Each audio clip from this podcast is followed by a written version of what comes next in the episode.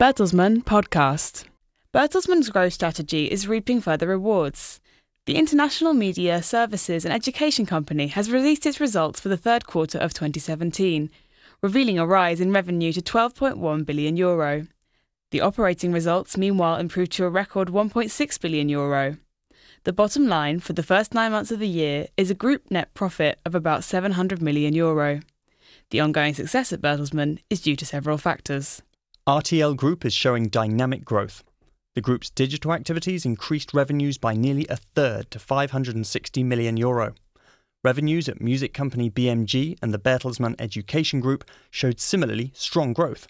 The Bertelsmann Asia Investments Fund once again made an important contribution to earnings, with capital gains of nearly 70 million euro in the third quarter. RTL Digital Activities, BMG, and the Bertelsmann Education Group are all growth businesses for Bertelsmann contributing more and more to group sales. They now account for 32% of total revenues, up from 29% last year, and this figure is expected to increase further in the future. Bertelsmann chairman and CEO Thomas Rabe said that the firm had stepped up its growth dynamic again after nine months. The good business performance is accompanied by progress in the implementation of our strategy, he said. One of the milestones in the past months for Bertelsmann has been the share increase in the world's largest trade publishing group, Penguin Random House. The publisher has many star authors on contract and saw some 350 of its books on the New York Times bestseller lists in the first nine months of the year, 45 of them at number one.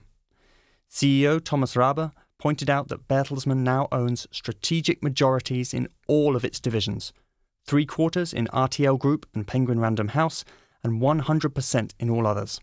Bertelsmann is increasingly becoming a faster growing, more digital, more international, and more diversified company, he said, insisting that he will continue on this path. The many strategic steps forward taken by the company bode well for the entire financial year, Chief Financial Officer Bernd Hirsch said. He expects Bertelsmann to see increased revenues and a group profit of over a billion euro. This was the Bertelsmann podcast. For more information, please visit bertelsmann.com. And remember to follow us on Twitter, Facebook, and Instagram.